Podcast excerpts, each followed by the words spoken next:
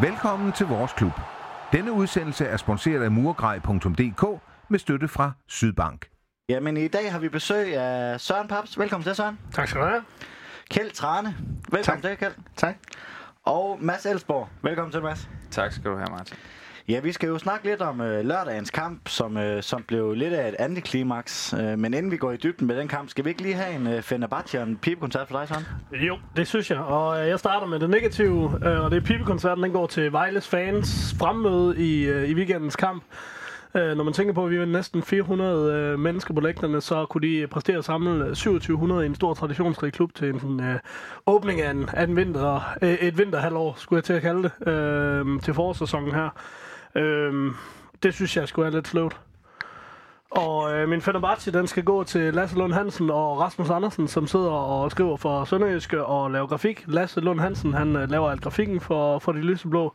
Og Rasmus Andersen, der laver en masse, masse artikler og ting og sager, det skal de øh, have stor ros for. Øh, det var dem, jeg selv arbejdede sammen med i, i den tid, og de, de får i min optik ikke nok kredit, de, øh, de to dygtige drenge. Så den går ud til dem. Ja, Lasse har vi også nævnt her før, for han øh, laver også grafikken for os, og han har et øh, stort lyseblåt hjerte, så, så den kan jeg godt øh, tilslutte mig, den øh, Fenerbahce. Jeg kunne godt lige tænke mig at, at snakke lidt om fremmødet først. Øh, 380, tror jeg, det var officielle tal var. Søren, hvad, eller Mads, hvad synes du om, øh, om det fremmøde i Vejle på sådan en, øh, en kold februardag? Det synes jeg var ekstremt stærkt. Det var, det var dejligt at se. Det er lang tid siden, at, at, at man har haft sådan en, en udkamp, hvor at der virkelig har været, øh, været opbakning. Men jeg tror også, det er helt klart et billede på den øh, forventning og den... Øh, den spænding, der ligesom har været øh, på, på det her, den her nye æra i, i Sønderjysk under, under Glenn Ridersholm. Jeg ved i hvert fald, at jeg har gået øh, lige siden, øh, at han blev øh, annonceret som ny træner, og, og glædet mig til at se, hvad, hvilken frugt det ligesom skulle bære. Så jeg havde i hvert fald glædet mig helt vildt. Jeg tror, rigtig mange havde gjort det samme. Kjeld, kan man kalde det Glenn-effekten? Jamen, det, det her skal der ikke nogen tvivl om. Vi kunne se til den første træning og til sæsonkortholdermødet, hvor jamen, jeg, blev helt, jeg kom lige til tiden, og, øh, og der var øh, Fuglsang Lounge jo helt fyldt, for der plejer at sidde 100 mand derinde, og, og det er jo hele den bølge, der, der egentlig kører. Så det er jo bare fantastisk. Ja, jeg synes jo, der var en uh, million mennesker i den der Full Sounds Lounge, for jeg skulle op og forklare lidt om vores klub.dk, så jeg er det første gang, jeg har talt foran. Og sidde bag ved et par mikrofoner med, med tre mand, det er, det er lidt noget andet end at stå foran sådan en stor forsamling. Ja, men øh, jeg kunne godt lige tænke mig at runde en anden ting. Der har været, øh, der var en nyhed kort før vi gik på her klokken, klokken 17. En nyhed med, at Divisionsforeningen de vil se på muligheden for VAR i, i 2021-sæsonen. Hvad er jeres øh, synspunkt for det her VAR, Søren, hvis øh, du skal starte? Øh, det er meget, meget splittet. Altså, øh, jeg synes ikke, dommerniveauet i, i Superligaen er, er hverken godt eller, eller dårligt. Øhm, og, og jeg synes jo, charmen ved fodbold er det der med, at der er fejlkendelser, man bliver lidt sur, og det hele ikke skal gennemses. Men, men man, som fan, så bliver man også træt af, når, der, når det koster point. Øhm, men, men det tager for meget charmen på, det, på, på den lange bane, at vi får indført var, hvis du spørger mig. Og Kjeld, hvad, hvad har du en holdning til var? Jamen, jeg har aldrig øh, rigtig brudt mig om det, fordi jeg kan godt lide, igen, charmen med, øh, med en fejlkendelse, og, øh, og jeg synes jo, hvis der skal i gang i en kamp, så er der ikke noget så godt som en, en fejlkendelse, hvor man virkelig får, får stemningen op, hvor øh, var det tager energien ud af kampen.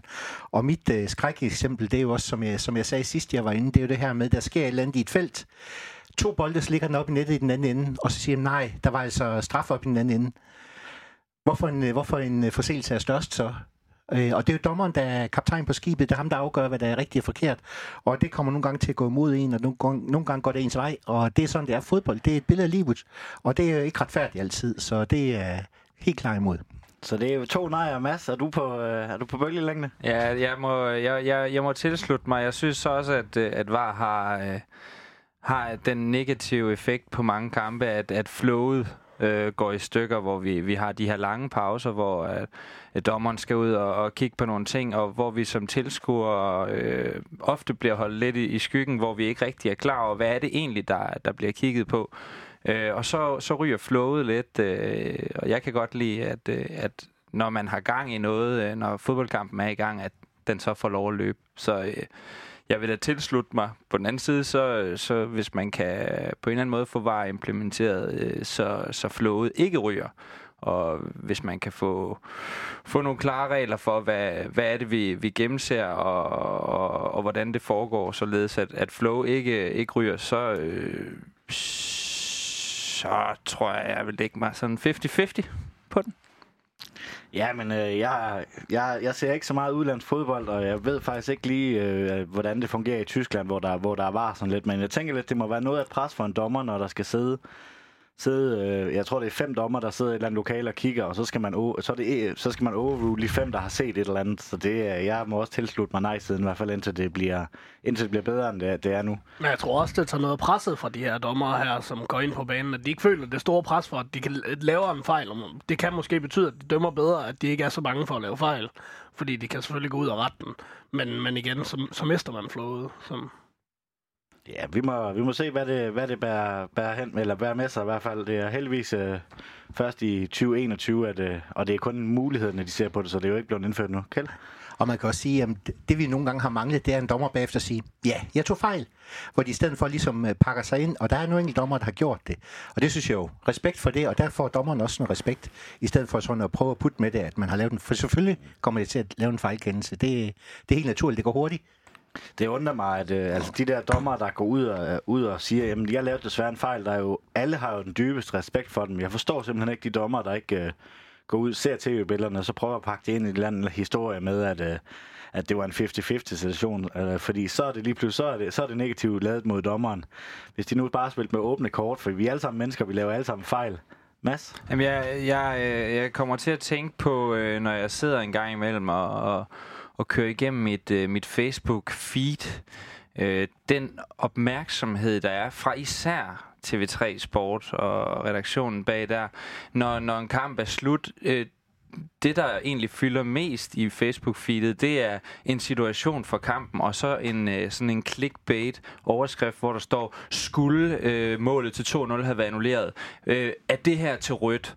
Øh, Øh, hvordan øh, slipper han øh, fra den her uden at blive smidt ud?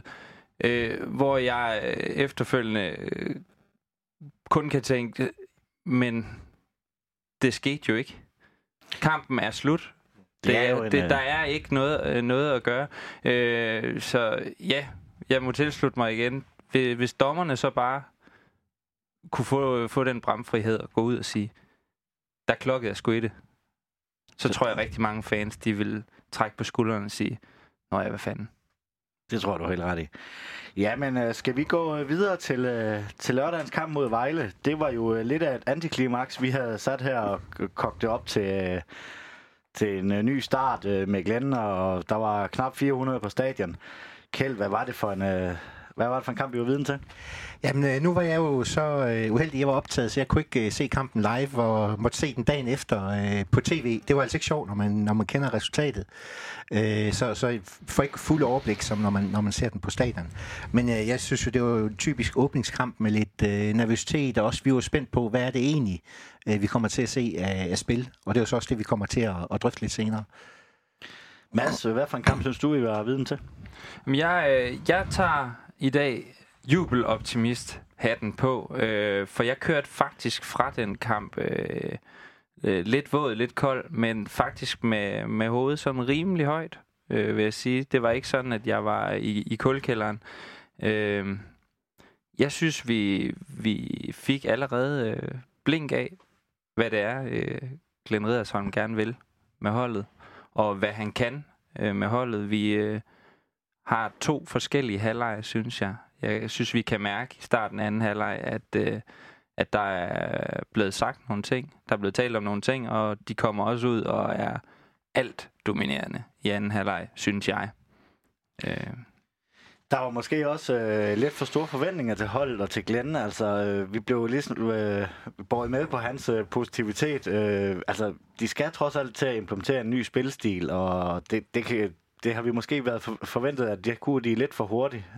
Øhm, jeg synes egentlig ikke, man har for mange, altså for store forventninger lige til den kamp, når man tager modstanderen, vores spillertrup øh, og vores opstart, og, og, så, og så den spillestil, der er lagt for dagen, så synes jeg ikke, vi havde for store forventninger. Vi har for store forventninger, hvis vi tror, at han bare får os i top 6 med, med et knips med fingrene. Øhm, men i, i for, altså, i, personligt havde jeg ikke for store forventninger til. Jeg havde forventet, at vi ville vinde en kamp over Vejle. Øhm, men at tabe til en, et Vejlehold, der rammer, rammer dagen i, i, i 10 minutter, det er, jo, det er jo ikke en skam, når man ser et, et spillemæssigt resultat, øh, som jeg vil kalde det, når, når man kan se, at spillet egentlig går, som Glenn han har reklameret med, og som man har set i træningskampene. Øh, nu tog jeg en lang tur til Silkeborg for at se den kamp derop, og det, det, det er det samme spil, jeg så derop, som jeg så i kamp mod Vejle. Øhm, så så på, den, på det punkt synes jeg ikke, jeg havde for store forventninger. Jeg havde håbet på et større resultat, men spillemæssigt er jeg egentlig godt tilfreds. Kjell, hvilken forventninger havde du til kampen, og blev nogen, altså ud over resultatet, så tænker jeg også, at nogle af dem de blev indfriet? Jamen, øh, det er jo helt klart, også som der er sagt, øh, det spillemæssige, at der, øh, der er sket en forandring der. Øh, og der kan man godt se nogle tråde i, og man kan godt se, at det er noget, der er blevet arbejdet med, øh, og samtidig også noget, der skal stadigvæk arbejdes med. Vi er ikke i mål endnu. Øh, så øh, jeg, jeg havde høje forhåbninger, for at sige det på den måde. Øh, og jeg synes også, man kan se, hvad det er for en retning, han gerne vil, øh, vil gå med spillet. Øh, mere boldbesiddende og mere spillende, end vi har været vant til. Så det, det ser jeg meget frem til. Ja, altså vi bliver nødt til at lige runde øh, 0-2 resultat, eller 2-0 resultatet. Det var trods alt Vejle, der var på hjemmebane. Mads, øh, synes du egentlig, at det resultat det var retvisende? Det synes jeg er svært at sige. Øh, Vejle var kyniske. Udnyttede de øh, chancer, de fik. Rimelig koldblodigt, må man sige.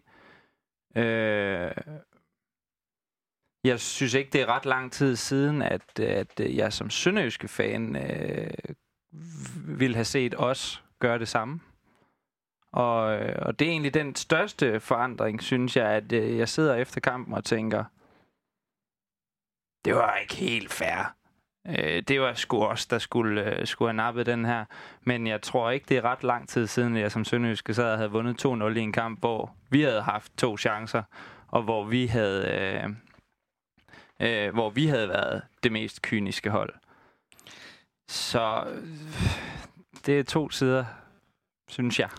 Ja, for, øh, for Søren, vi, hvis man kigger på den sidste kamp, vi spillede i Nørreskoven i, i Ligeregi, så er det vel øh, 10 år siden, tænker jeg. Og der var det vel med modsatte foretegn med, at det var os, der var tonserholdet, og Vejle, der, der havde den hvide Puma, og et, et ret stærkt hold på det tidspunkt.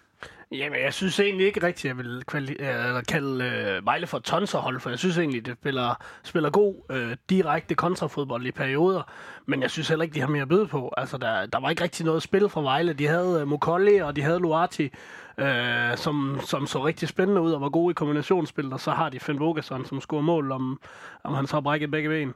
Øh, så, så, så mere end det synes jeg egentlig ikke, der var i Vejle. Jeg er lidt ærgerlig over, at vi ikke kan bryde igennem deres defensiv, fordi det synes jeg, vi er gode nok til at kunne, skulle kunne. Øhm, men, men ellers så synes jeg egentlig ikke, at Vejle er sådan en tonshold. Jeg synes egentlig, vi er meget, meget lige øhm, på det punkt. Men ja, for 10 år siden, der havde man nok øh, været rigtig taknemmelig for at komme fra øh, Nørreskoven med 2-0 og, og mere end det. Kjeld, øh, hvad synes du, at øh, Sønderjyske gjorde godt i den her kamp? Jamen, jeg synes jo, øh, det her, at man tydeligt kunne se, at øh, Glens tanker var, øh, blev implementeret, og man arbejdede med det.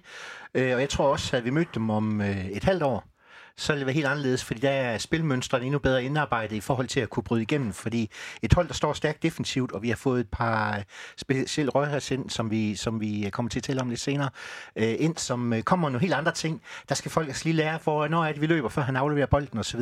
Og det, det, det kan vi ikke mærke allerede i første kamp. Det vil være heldigt, når de lykkes. Øh, og vi kunne se trækkende til, at det, det lykkes.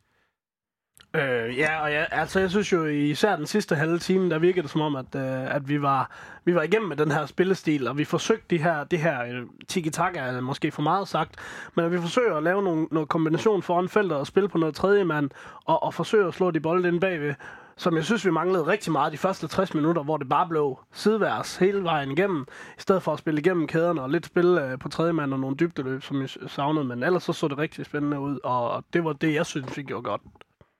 Mads, hvad synes du, øh, der var øh, godt i den her kamp?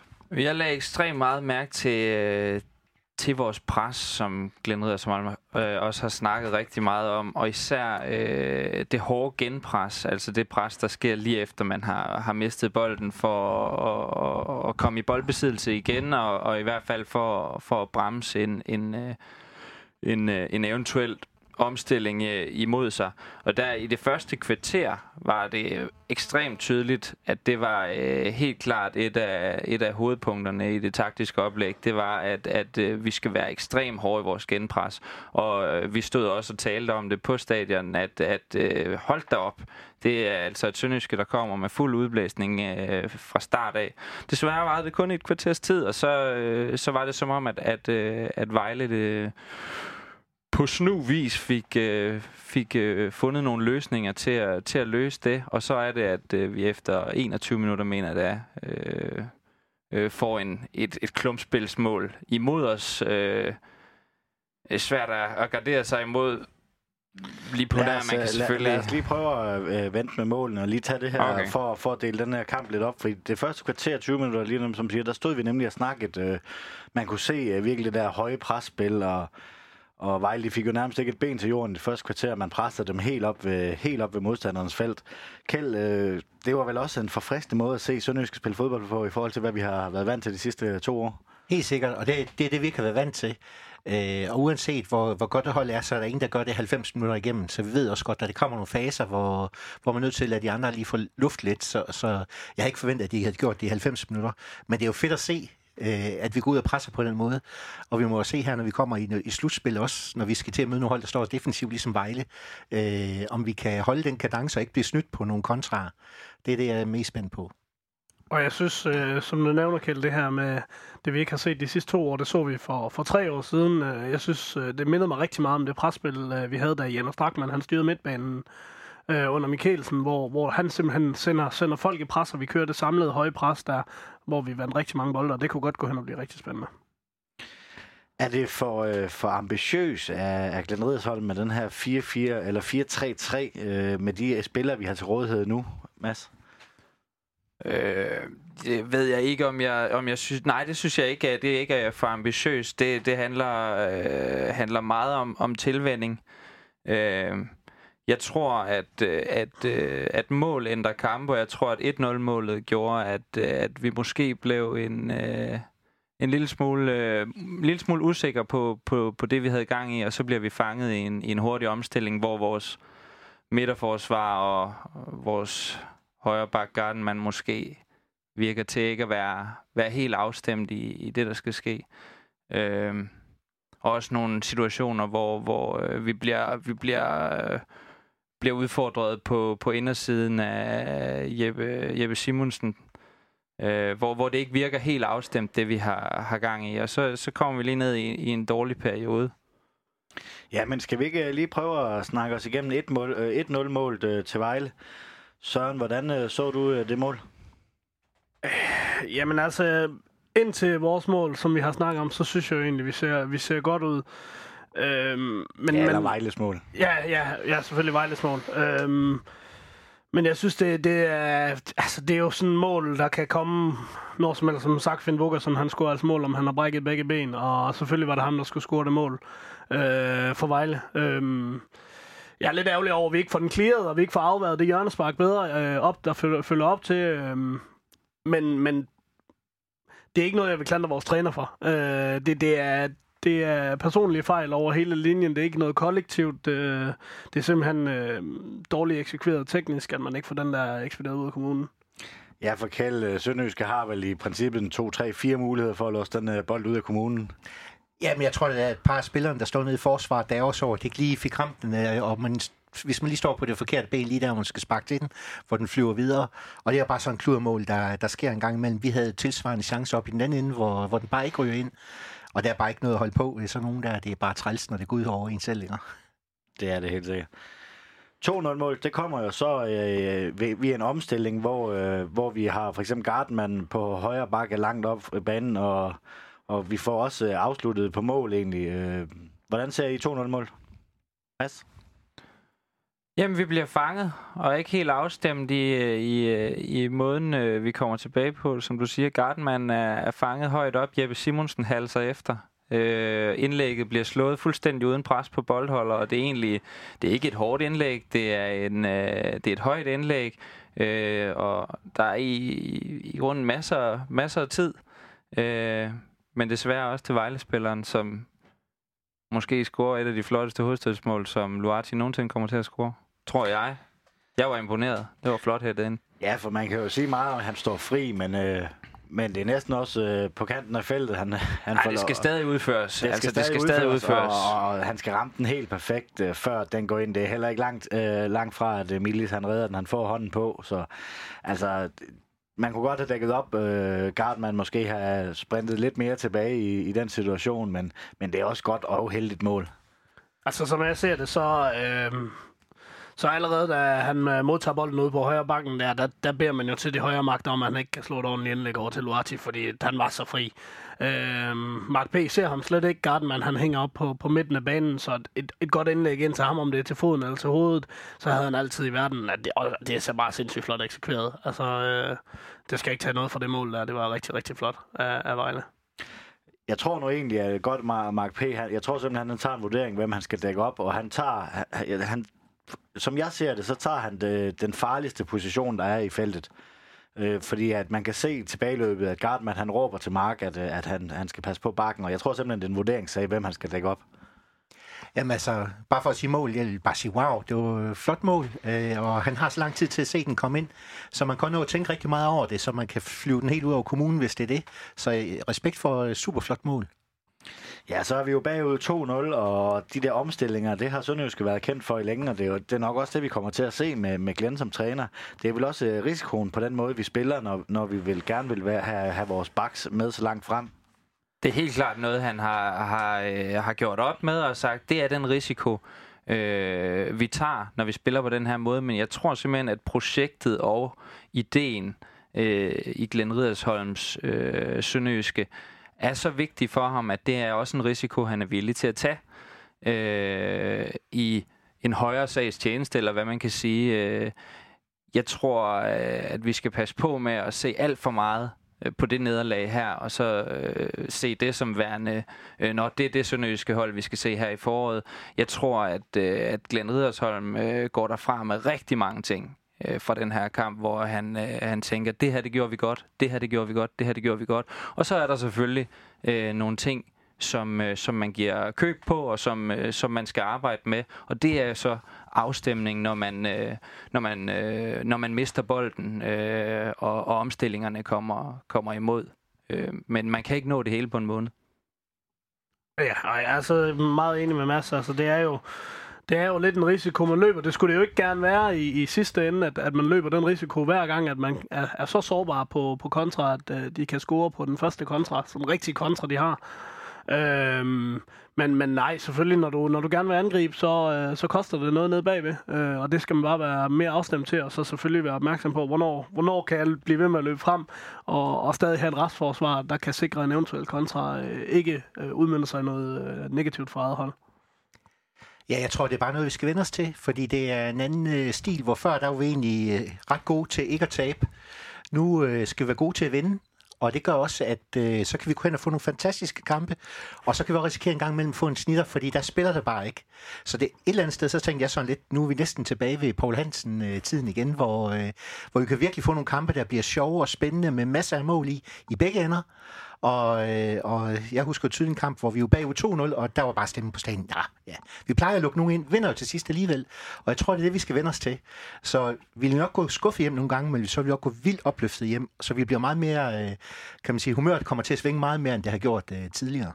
Og jeg tror især i den her øh, kamp, der var virkelig ikke langt for galt til genial. Øh, Øh, vi bliver nødt til også at kigge på, at vi har altså 300% chancer. Vi har Marcel Rømer, der øh, har en inderside snært forbi stolpen, og så har vi altså to på overlæggeren. Og øh, forhindrer vi det ene kludermål øh, og score på, på to af de andre, så vi gået hjem og sagt, Glenn Riddersholm er genial. Det her, det er øh, det bedste sønderjysk, vi har set nogensinde. Øh, jeg håber, at, at, at, øh, at alle, der var på stadion, og dem, der har set den i, i, i fjernsynet, vil, vil gå hjem og så kigge på de ting, vi kan tage med herfra øh, af positive ting, fordi der er virkelig ikke langt fra, øh, fra galt til genial, når, når man spiller på den måde, som vi gør her. Nej, Søren, for jeg synes også, at, at, at, at altså, resultatet er en ting, og, og nej, det er ikke godt nok mod en, mod en oprykker på udebane, når vi alligevel øh, er så langt, som vi har i Sønderjyske. Men, men, men spillet og, og hvordan, øh, hvordan spillerne pressede og hvordan de fik skabt chancerne, det var jo ikke, øh, det var ikke tilfældige dødbolde, vi, vi fik skabt vores, øh, vores chancer på. Det var jo, det var jo godt spil. Ja, og det er jo det, er jo det der, kende, der gerne skulle være kendetegnet for Sønderjyske, og som Glenn også har, har gået ud og sagt, at det er det, han gerne vil. Øhm, og det er selvfølgelig lidt synd for Niels øh, Lodberg, der står for dødbolden, at vi ikke skal satse så meget på dem. Øh, men, men det er fedt at se, at vi tør at spille, og det var også det, jeg spillede rigtig meget mærke i den sidste halve time. Det var øh, den måde, som jeg, det ser ud for mig, som at Glenn han gerne vil skabe chancer på, kom rigtig meget den halve time. Øh, den sidste halve time der, hvor, øh, hvor vi kom til nogle pæne muligheder, og øh, jamen altså, jeg, jeg ser flere gange ser det ud, som om vi spiller indendørs fodbold foran deres felt, og bare venter på at kunne få lov at sparke den ind. Øh, og, og så er man altså under pres som forsvar. Og lige netop den øvelse, Søren, øh, til sidst, hvor altså Vejle giver initiativet i anden halvleg. Det er der slet ikke nogen tvivl om. De har det fint med, øh, at vi har bolden. Men, men øh, jeg går ikke derfra og tænker, at Vejle følte sig i fuld kontrol igennem anden halvleg. Det var altså, til sidst var det noget med at ligge på tværs gennem feltet for, for at forhindre os i at score. Og det med at, at, at finde løsninger i, i så snævre rum, Øh, Øh, det, det er en svær øvelse, og det, det viser lidt om, hvad, hvad de har nået på den måned her, fordi at, øh, at, at nu kommer vi til at snakke om øh, Rojas og øh, Amankwa og så videre lidt senere, men, men det at finde løsninger i så små rum og komme til 300% chancer, det er, det er ikke nogen, øh, nogen nem løsning, og ikke noget, vi har været vant til at se Sønderjysk gøre. Nu, nu fik vi snakket lidt om, at, øh, at Sønderjysk ikke ville, øh, eller ikke sat så meget på dødbold. Det gør de selvfølgelig stadigvæk, og Paul Hansen han var ude og, ude og se en træning her før, før Vejlekampen, hvor, hvor halvanden times tid, der stod man og, der, og bare trænede dødbolde. Så, så Niels Lodberg, Lodberg, han har rigeligt at se til, og vi skal nok få vores øh, dødboldsmål stadigvæk. Hvis øh, vi skal prøve at kigge lidt ind på spillerne, så fik Jeppe Simonsen, han fik jo en øh, startplads på venstre bak. Øh, hvordan synes du, han gjorde det, Kald? Jamen, øh, han har nu åbenbart kvaliteter i hans fart. Øh, så nogle gange, så, øh, så bliver han også snydt. Øh, og nu er han jo ved at henvende en alder, hvor han skal til at være der. Så øh, det er jo et spørgsmål, om det er noget, som Glenn tror på, at han kan arbejde hen, eller, eller om det er det, han, det, han skal. Øh, men øh, på nogle punkter, der kan jeg rigtig godt lide ham der, fordi han er den, der kan være den offensive spiller, der rykker med frem. Og det er sådan et, et spilstil, jeg godt kan lide, at den her offensive bak. Ja, altså som du siger, Kjell, han er jo en offensiv bakker, og jeg ser det som det åbenlyse valg, at når, øh, når enten Case eller, eller Mark P. skal videre, at man så rykker Garde ind, og så øh, Jeppe over på højre bakken og finder en, øh, en, en, en venstre bakke. Om det er så Marfeldt, eller hvad det er, det, øh, det skal jeg jo ikke kunne sige, men jeg synes bare, at Jeppe han ser rigtig, rigtig spændende ud. Øh, og så er han jo en af vores egne. Øh, godt nok er han koldingdreng, men, øh, men han er han er opfostret i Sønderjysk, og han er Sønderjysk, og han, øh, han har været der i lang tid, og han kender det hele. Øhm, så jeg synes simpelthen, han, han er en fantastisk spiller at se på. Øh, også fordi der er så meget at gå på mod. Færre nok, at øh, der, der, der smutter noget på en første berøring med venstrefoden, fordi han er jo trods alt højrebenen, ikke? Øhm, men øh, man kan godt se ham som en, en, en fuldgod højre bak, øh, hvis Gardenman han skal ind og spille centralforsvar. Jeg tror, jeg tror, øh, jeg tror, jeg vil tage juleoptimist-hatten på igen, og så se på, på de kvaliteter, som jeg synes, Jeppe Simonsen har, også som vensterbak. Øh, jeg synes, at han gør det rigtig fint i kampen i de, øh, i de situationer, hvor øh, han skal i duel, hvor han løber frem imod bolden. Jeg synes til gengæld også, øh, kan jeg godt se, at han har, han, har det, han har det svært, når han skal reagere, og når han, skal, når han hænger bagefter. Så det er ikke en naturlig side for ham, og det er ikke rigtigt naturligt endnu, det der med, med, med bakspillet, fordi de kommer til indlæg hver evig eneste gang, at de kommer igennem over på hans side. Øh, så, så der mangler han lidt. Og så det med venstrebenet, det, det skal der arbejdes lidt på. Øh, fordi det er, når du modtager bolden på en vensterbak, det er venstrebenet, du højst sandsynligt skal tæmme den med, medmindre du har en exceptionelt god øh, højre yderside. Men det er venstrebenet, du skal bruge, øh, hvis du skal bruge et første touch og komme videre derfra i, i en bevægelse. Og der mangler han lidt. Men når han så er i løb, øh, og man kan stikke ham, øh, ude på, på, på venstre, venstre bak, så kan han jo pludselig være farlig også i en offensiv situation, fordi han kan trække ind og sparke med sit højre ben. Øh, så, så, så jeg synes, øh, han, han har masser af kvaliteter, det er jeg også sikker på, at Glenn Riddersholm, han har kigget på og sagt, øh, det her, øh, det her, det kan blive godt med ham. Det her, det er det, vi gerne vil. Vi vil gerne spille med offensive backs.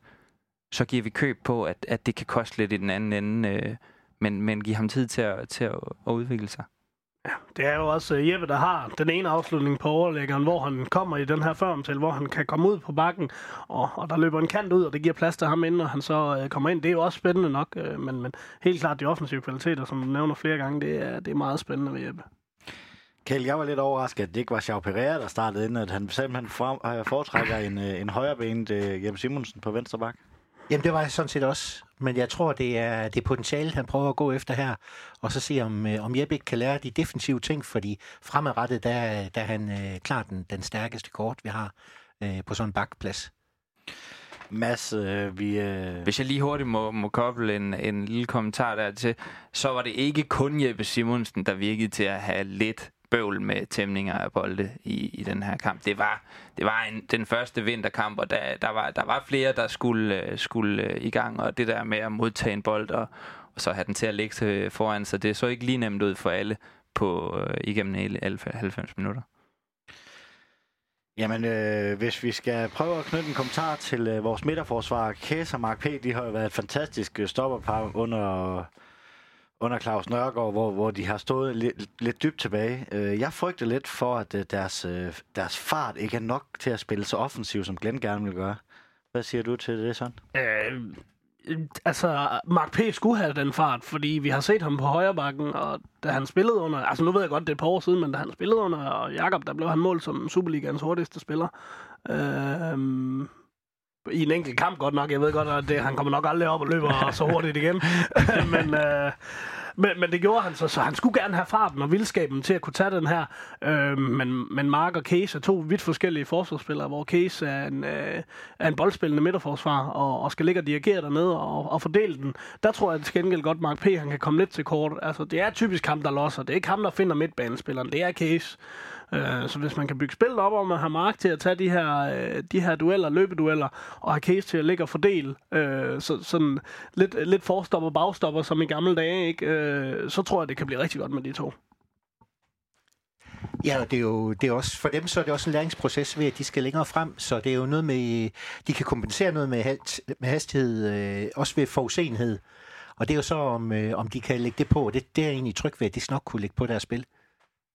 Jeg tilslutter mig lidt til din, din bekymring øh, omkring det, fordi vi kommer til at møde nogle, nogle, øh, nogle hurtige øh, angrebsspillere, og vi, den måde, vi gerne vil spille på, det, det er, øh, vil være omstillinger, der vil komme imod os, og det, øh, det er lidt noget andet at, at løbe hurtigt fremad, end det er at løbe hurtigt tilbage. Nu sidder vi lidt her efter en kamp, og det er det er lidt unfair at være alt for negativ ved det, men jeg kunne også godt lige tænke mig at knytte en kommentar til, øh, til, til, øh, til Gardenman. Han spiller jo egentlig en fin kamp, men som bak, er han, øh, er han hurtig nok til sådan en Glenn Ridersholm bak? Det, det, er jo, det er et svært spørgsmål, når man, som du selv siger, kun har en set en kamp. Øh, jeg har jo i, under Claus Nørgaard flere gange øh, personligt kåret Gardenman som man of the match, øh, både på grund af det offensive og det defensive. Han kommer godt frem af banen, og han kan score mål, og han ligger nogle gode indlæg, øh, og så er han benhård øh, ned defensivt. Så, så jeg vil aldrig nogensinde pille, pille Gardenman af, af, af Sønderjyske Superliga-hold. Jeg tror faktisk, jeg vil sætte ham på de fleste Superliga-hold i Danmark. Om det var heller ikke for, for at pille ham af, det var mere for at uh, måske at smide ham ind i hans naturlige position som uh, midtstopper. Der tror jeg, han passer rigtig godt til Glens spilstil. Kjeld? Ja, det tror jeg, du ret i, uh, for at gøre det kort. Så ja. Jamen, jeg, øh, hvis vi skal bedømme ud for den her ene kamp, så savner jeg, øh, så savner jeg, at han udfordrer offensivt. Øh, prøver at komme til, til baglinjen nogle, nogle flere gange. Nu er han jo også, øh, nu har han jo også spillet i Holland, og den der 4-3-3, den er ikke øh, helt, øh, helt ukendt i Holland, hvis man, øh, man kan sige det sådan. Så han virker, altså, han gør det utrolig godt på, på venstrekanten, og han skal også øh, lære Glens øh, spillestil, så jo mere øh, spilletid de får alle gutterne, så kan vi også vurdere dem på et lidt mere savligt grundlag end, øh, end en kamp, hvor vi, hvor vi taber lidt negativt over det. Øhm, Glenn han vil jo gerne spille op, øh, spille op bagfra med os som Milits for øh, så øh, spillende langs græsset. Hvordan synes I, Milits klarede, klarede øh, den, øh, selvom banen ikke var allerbedst? Jamen, det er, jo, det er jo sådan en ting, man godt kunne blive lidt bekymret for, for jeg synes gerne, når Milisa skulle sparke et udspark, så er det landet ude i den ene øh, side ude i rabatten. Øh, men øh, det jeg så, der, øh, der, han, der har han lært det, han skulle lære. Så når vi arbejder med det, så skal det nok komme. Yes. Jo, det var helt bayern at se på øh, hele kampen. Det tror jeg også, jeg fik sagt til dig deroppe. Det var som at se øh, Manuel Neuer, når han skulle, skulle tage den her insisteren på at, øh, at, øh, at spille den ud. Og med de to midtstopper helt ned på, på siden af, af feltene, spiller man jo så ud til Kies. Øh, sjovt nok. Øh, kvad det, vi lige har, har snakket om, med, hvem, der, hvem der ligesom skal, skal spille bolden op i, i banen. Øh, jeg så ikke øh, uh, Milita problemer med den fa- facet af spillet i den her kamp?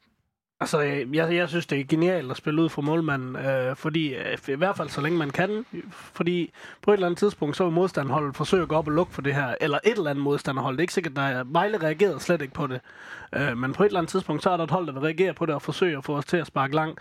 Så er det, vi har mulighed for at trække en midtbanespiller ned, spille den vej igennem, så har vi allerede fået noget ekstra rum og kørt en kæde over til at kunne, hvis det nu er, slå vinderbolden ned i dybden på en af vores hurtige kandspillere. Øh, fordi så er vi allerede igennem det første pres. Så, så jeg kan ikke se, at man skulle gøre det anderledes. Og det, og det synes jeg faktisk også, Sebastian han klarede rigtig, rigtig flot. Ja, jeg synes også, det var udmærket, og det er en skam, vi kommer bagud så tidligt i kampen, fordi det, Vejle, de gad, efter 1-0, der gad de sgu egentlig ikke rigtig med. Der gad de ikke spille fodbold mere. Der stillede de sig tilbage og ventede på de der omstillinger, som de så scorede 2-0. Og det fik dem i hvert fald ikke længere frem og til at presse bolden. Fordi det første kvarter, der kunne man godt se, som øh, til dem, der også var til sæsonkortholdmødet, hvad Glenn ville, hvor han viste nogle øh, videoklip, hvor man, hvor man prøver at spille den ud og forbi kæderne, og, og tegningerne til det er i hvert fald ret spændende. Så øh, en Marco Rojas, Hvordan, øh, hvad synes I om ham? Han, øh, jeg havde jo store forventninger til ham, og, og hans, øh, jeg synes personligt, hans præstation var udmærket. Hvad siger du, Mads? Jamen, jeg synes, han, han starter en lille smule anonymt. Øh, Hvilket jeg tænker er meget øh, naturligt første kamp øh, for, for nyt hold og med, med vejret og, og, og så videre. Det øh, startede meget anonymt, men jeg synes, at det var stærkt at se den måde, han spillede sig ind i kampen på. Stille og roligt med at øh, få lavet nogle, nogle gode aktioner. Man kunne se, at han har lavet den første. Jeg tror, han laver en lille tunnel op på midten af banen. Det er ligesom der, at, at kampen vender for ham, og, og at, øh, at det begynder at blive rigtig spændende, når han får den. Og så spiller han sig egentlig op til en, en helt udmærket øh, præstation, synes jeg, øh, i løbet af de 90 minutter. Ja, vi har set ham i 90 minutter, men en spændende spiller, så nu skal have fået hentet.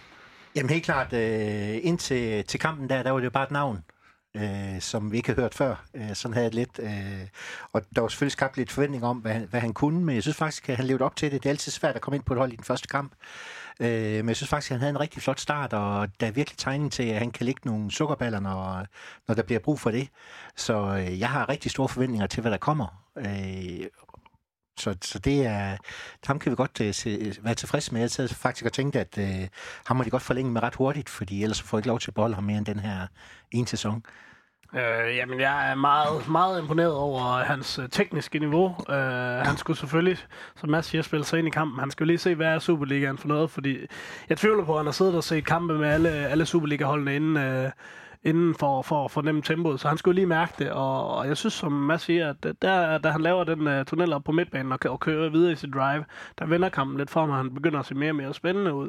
Og han tør også at tage en afslutning, kommer nedfaldsbold, rigtig flot afslutning i øvrigt, uh, som er vores eneste rigtige udfordring til målmanden i kampen.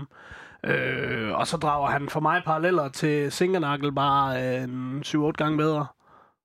Ja, og så, øh, han har jo tilnavnet Kiwi Messi, så det bliver vi nødt til at sætte lidt op mod. Jeg synes altså, ikke på samme niveau, men jeg synes godt, det lave tyngdepunkt, hans touch på bolden, øh, det danske standarder, der er det meget udmærket, er det ikke, Mads? Jo, jo, men man skal passe på med de der øh, tilnavne der. Vi, øh, vi, vendte, vi vendte også hurtigt på stadion omkring, var det den irakiske Ronaldo? Øh, Irans Ronaldo var Irans det fra, Ronaldo, øh, Øh, ej, jeg tror, det var Irak. Nå, skid med det. Øh, øh, øh pas på med de tilnavn, fordi det er sikkert, fordi han øh, engang på en træningsbane har lavet noget, der, der lignede Messi lidt, og så, øh, så, har man, øh, så har man været lidt hurtig der, også fordi det er sjovt med, med kiwien. Øh, men, men der er der helt klart paralleller til, til den måde, Messi spiller fodbold på, med snævre driblinger. Øh, så tror jeg også fysisk statur, tror jeg, at de, de matcher hinanden øh, meget godt. Er han 1,68 høj? Øh, men jo, det her drive fremad, som vi så øh, pludseligt, øh, udfolde sig, efter han får lavet den første øh, tunnel der. Det er da, det minder om den måde, Messi spiller fodbold på. Det bliver i hvert fald spændende at se ham. Passer han godt nok på sådan en 10'er-position, eller hvad det er, han, han, han spiller i, øh, i Glens øh, 4-3-3? Jeg tror, det er rigtig godt med en lille øh, hurtig spiller der, som kan flytte nogle bolde, og puffer de for meget til ham, jamen så falder der måske et frispark. Øh, specielt hvis han er god til at, at prøve at blive stående altid. Så, øh, så hver gang de rører ved ham, jamen så giver det et frispark. Øh, for der skal ikke ret meget til med sådan en lille fyr. Øh, og så kan han også smutte forbi nogen, uden at de opdager det nærmest. Så jeg tror, han passer rigtig godt til at give os det her x-faktor, som vi nogle gange har haft med en Ken Ildsø, og sådan de her øh, sjove spillere, som også gør, at det er sjovt at komme på stadion. Han er jo typen, der med, med sine driblinger kan spille modspillere væk, hvor vi normalt skal, skal lave afleveringer for, for at spille, uh, spille øh, en, en kæde over, eller spille et par, par modspillere væk. Der er han typen, der med sin eksplosivitet og et, et enkelt touch rent faktisk kan spille modspillere væk. Så den her x-faktor på, på en af de her, jeg tror, vil, vil man kalde det to 8 og en 6'er måske, øh, øh, det synes jeg øh, bestemt ikke gør noget, øh, når man så også ser på den måde, han deltager øh, igen presset på, når vi så har mistet bolden. Og der, der synes jeg, det lukker godt.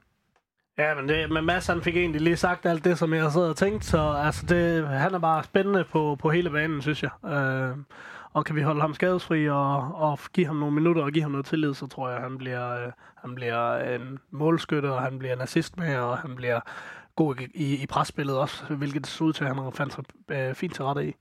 Ja, nu får vi garanteret ris for, at øh, vi har alt for meget ja-hatten på efter et øh, 2-0 øh, nederlag på et hold, der ligger under os. Jeg, jeg vil med det. Jeg vil med det, Knud. Det er, det er derfor, vi er her. Jeg kommer lidt til at, til at tænke lidt, øh, forestiller mig Mankwa på den ene, når han kommer i topform. Øh, Rojas på den centrale, og så bag, når han er tilbage fra sin skade på en, på en højre kant. Det kunne jo være et, øh, et vildt... Øh, vildt angreb øh, med Lider foran. Det, det glæder jeg mig lidt til at se, det kunne folde sig ud. Ja, og det, bliver, og det, det der bliver rigtig godt der også, det er, at øh, de andre vil skabe rum til leader. Fordi jeg tror også, det han mangler lidt, det er lidt rum til at, at lige få chancerne det er lidt større, så han egentlig får lavet de mål, som han kan. Og hvis han først får tro på det, og de andre skaber rummene til ham, så tror jeg, det kan blive rigtig giftigt at spille med os. Og så tror jeg, det er vigtigt, at, at, at leader han kan få lov til at blive en centralt at han ikke skal uden for feltkanterne, fordi at en, han er angriber, han er målskytte, øh, og, og det er sgu svært at score mål, når man skal ud og hente bolden ude på, på kanterne, så hvis vi kan få kvalitet derud øh, med nogle assistmager til ham, så tror jeg, det kan blive øh, ægte giftigt. Ja, og så nu nævner du Alexander Bag, øh, og, og det er jo Altså, det er lidt sjovt. Når du nævner ham nu, så sidder jeg og tænker, ham savnede vi slet ikke i Vejle. Selvom vi selvfølgelig altid savner en så dygtig spiller. Men, men vi, vi har bare fuldgået erstatninger nu. Jeg synes, vi har så flot en trup med, med, med det her. Når han kommer tilbage, jamen, så har vi en rigtig, rigtig giftig offensiv, som, som du selv nævner. Så kommer Amanko Kvajo ind med en halv time igen. Hvordan øh, synes du, han klarede det, øh, Kjeld? Jamen, han havde jo, øh, som jeg husker et godt skud på, øh, på mål, og det er egentlig det, vi øh, gerne vil have ham til at komme og lave. Og så giver han jo selvom han ikke er i, i kampform, så, så giver han noget, noget tyngde. Han, man kan godt se, at der er noget kvalitet i ham. Så øh, det glæder jeg mig også til at se mere af. Jamen, jeg, øh, jeg blev mærke i, at, øh, at han kommer ind, og hans første aktion øh, meget klogt er, at han tager bolden til sig, har ryggen til målet, og giver den videre lynhurtigt, øh, for så at deltage i spillet igen. Og øh, det, det viser lidt om, hvad han, hvad han kan rent mentalt, fordi det er vigtigt, når man kommer ind, og den første aktion er god. Og faktisk så ser jeg kun øh, sådan, øh, jeg, jeg kan kun huske gode aktioner fra Manko efterfølgende. Øh, og han bliver giftig. Det er, er det ikke ham, der har afslutningen på, på målet, øh, hvor Lider scorer efterfølgende, og der så er offside? Jo. Ja. Det mener ja. jeg bestemt, øh, bestemt det er. Og han, øh, han, øh, han, han kommer med noget af det, som, som vi godt kan lide ham for, øh, som vi godt kan huske ham for, det her øh, drive. Han kan udfordre på ydersiden, han kan udfordre på indersiden, hvilket han gør, da han afslutter. Øh, Amankwa, hvis han kommer op og får gang i sin motor, så han kan spille, øh, spille fuld tid, og hvis vi kan holde ham skadesfri, så bliver han kæmpe for os. Og så kan han blive svær at holde på. Ja, altså, jeg, jeg, jeg ser jo stadig, øh, hvad skal man kalde det, lidt FCK-afgangse i ham. Han, han tør at overraske, fordi han er vant til at spille på et hold, hvor man godt må overraske. Øh, ikke fordi han laver nogle helt vilde ting, men han er ikke bange for at miste bolden. Og det er jo også det, som jeg fornemmer, Glenn han gerne vil have, at vi tør at spille med noget risiko. Og det tør mange for, når han, som den første aktion, øh, husker jeg også, som Mads han nævner, bolden kommer ind til ham, der står egentlig tre mand rundt om ham. Det mest øh, fornuftige, skal man, hvis man kan sige det sådan, havde bare været hurtigt at lægge den af og søge en ny position. Men han tør at tage bolden til sig, trække nogle folk til sig, sådan at han ligesom har, øh, trækker noget pres fra de andre, spiller den videre, og så er der bare noget mere rum. Så det, altså, jeg synes bare, han, øh, han virker til, så snart han kommer i kampform, at kunne blive vanvittigt dygtig igen. En ting, øh, jeg kom til at tænke på, det var i, øh, i efteråret, der... Øh, vi har også tidligere snakket om det herinde, at, at når Simling ikke var med, så var Sønderjysk et dårligt hold. Lad I mærke til, at han ikke var med i, øh, i lørdags? Ikke umiddelbart, øh, fordi Icarni, Icarni gik egentlig ind og gjorde det godt. Øh, og jeg har jo ventet på, hvornår, hvornår får jeg lov til at se ham rigtigt og få lov til at spille en kamp, fordi der hvor han har været med, nu ved jeg godt, at han har været skadet også, der har han vist tegninger til, at han godt kunne noget. Jeg synes faktisk, at han gik ind og løste den opgave rigtig godt. Enig. Øh, jeg synes, at Karni var en øh, fuldblodserstatning øh, øh, for Simling. Øh, og når man så bringer folk ind, øh, der kan fordele bolden øh, på pladserne omkring Icarni, så... Øh, ikke at han ikke kan spille fodbold øh, med fodbolden, men, øh, men øh, jeg ser nu Icarni som en, en stærk duelspiller, og som, øh, som en motor på midtbanen, øh, hvad det angår. Øh, så ja, enig. Han havde lidt af sit... Øh, eller vi, vi stod, mig og Mads, vi stod lidt og snakkede om på stadion. Han mente lidt om Giram med nogle af de øh, bolderobringer, han lavede. Han, ham, han kan bare også lidt mere med fødderne. Altså, jeg ser, jeg ser også uh, Icarni som uh, en af de spillere, vi kommer til at tjene rigtig, rigtig mange penge på i, i Sønderjyske. Han er ung, han er uh, høj, han er stærk, han kan noget med fødderne. Uh, og jeg tror faktisk stadig, jeg har til gode at se en spiller til bolden fra ham uden at lave frispark endnu. Uh, jeg synes, han er, han er uh, vanvittigt dygtig. Uh, jeg, jeg, kan, jeg kan godt lide Simling, og jeg vil nok hellere stadig have haft Simling på banen. Øh, mest fordi han er så klog øh, og god til at for, fordele sine medspillere. Ikke nødvendigvis bolden, men fordele sine medspillere, så de står rigtigt og dirigerer inden øh, fra motorrummet. Øh, men, men jeg tager også Icarni øh, alle ugens dage. Altså, det er ikke sådan, jeg er mega ked af at sende ham på banen overhovedet. Men det er mit oprindelige spørgsmål, det var, fordi jeg synes i, øh, i efteråret og under Claus Nørgaard, at man simpelthen har kunne se øh, boldmæssigt, at vi blev så meget dårligere uden at, uden at have, have Simling på holdet. Og der synes jeg, at der kunne man i hvert fald også se en fremgang i vores fodboldspil, at, øh, at spillerne de var, de var bedre og mere trygge med bolden nu, øh, selvom Nicky Simling ikke var med på holdet. Helt bestemt, der var det jo Niki, der sørgede for, at vi netop spillede de her bolde øh, på tværs og holdt noget boldbesiddelse og, og, og ture at gøre det. Øh, nu virker det som om hele holdet ture at gøre det øh, og, og beholde bolden. Så, så, så nej, jeg synes ikke, vi var noget dårligere fodboldhold. Altså, øh, der er store fremskridt fra, fra da vi stoppede i, i vinters. Det er imponerende, hvad han har nået på, på lidt, over en måned, Raquel. Ja, det må man sige, og meget af det, det er jo også, hvad der foregår op i folks hoveder. Øh, og det er ikke, ikke noget dårligt om Claus Nørgaard, men det virker bare som om, man er jo kørt træt. Øh, fordi han er jo også øh, dygtig og kompetent som, som træner. Men den der energi, som der er kommet ind nu, øh, det er jo lige det, man har haft brug for, fordi spillerne har ikke været dårlige. Jeg tror ikke, hvis man kigger tilbage, så er det nok den bedste trup, vi nogensinde har haft. Så det er jo bare med at få ting til at spille, og få folk til at tro på det, og se nogle tanker, og få Kis Løg til at sige, men det er jo ligesom, da jeg var ung spiller. Altså få den her energi og glæde ind igen, øh, det er jo fantastisk, at man kan, kan gøre det på så kort tid. Og så tror jeg at, øh, også, som du siger, inde i hovedet, tillid ændrer spillere. Øh, og, og tillid... Øh, altså, jeg, jeg tror, at Victor Icarni, han har bare ventet på at få den tillid. Øh, jeg kan også se, at han har spillet, øh, han har da spillet, spillet øh, positionen i træningskampene og, og så videre. Har også scoret et enkelt mål, øh, så vidt jeg husker. Nu kan jeg ikke huske, hvilken en af Balkanholdene det var, han scorede imod. Men det er også øh, ligegyldigt. Men, men jeg tror, den tillid, han har fået, det har bare øh, hjulpet ham til at forløse det potentiale, som han nok egentlig har haft i lang tid. Nu skal vi ikke gå hele truppen igennem, selvom jeg er godt i gang med det. Men, øh, men jeg synes også godt, at jeg vil fremhæve en Søren Frederiksen, som også kommer ind der med cirka en halv time igen. Han er jo blevet lidt omskolet, Søren, til at spille også den der offensive midt, øh, i forhold til, at han har spillet på kanterne det, øh, det synes jeg i hvert fald, han klarede ret godt. Han var meget frisk pust, da han kom ind. Der skete altså nogle ting, da Søren han kom ind, ind på den midtbane der. Han, han tog også nogle, øh, nogle en mod en, selvom Søren han ikke har den fart, han havde, inden han rykkede til FCK øh, tilbage i årene. Øh, så tør han stadig gøre nogle ting, og han har stadig teknikken. Der er ikke sket noget der.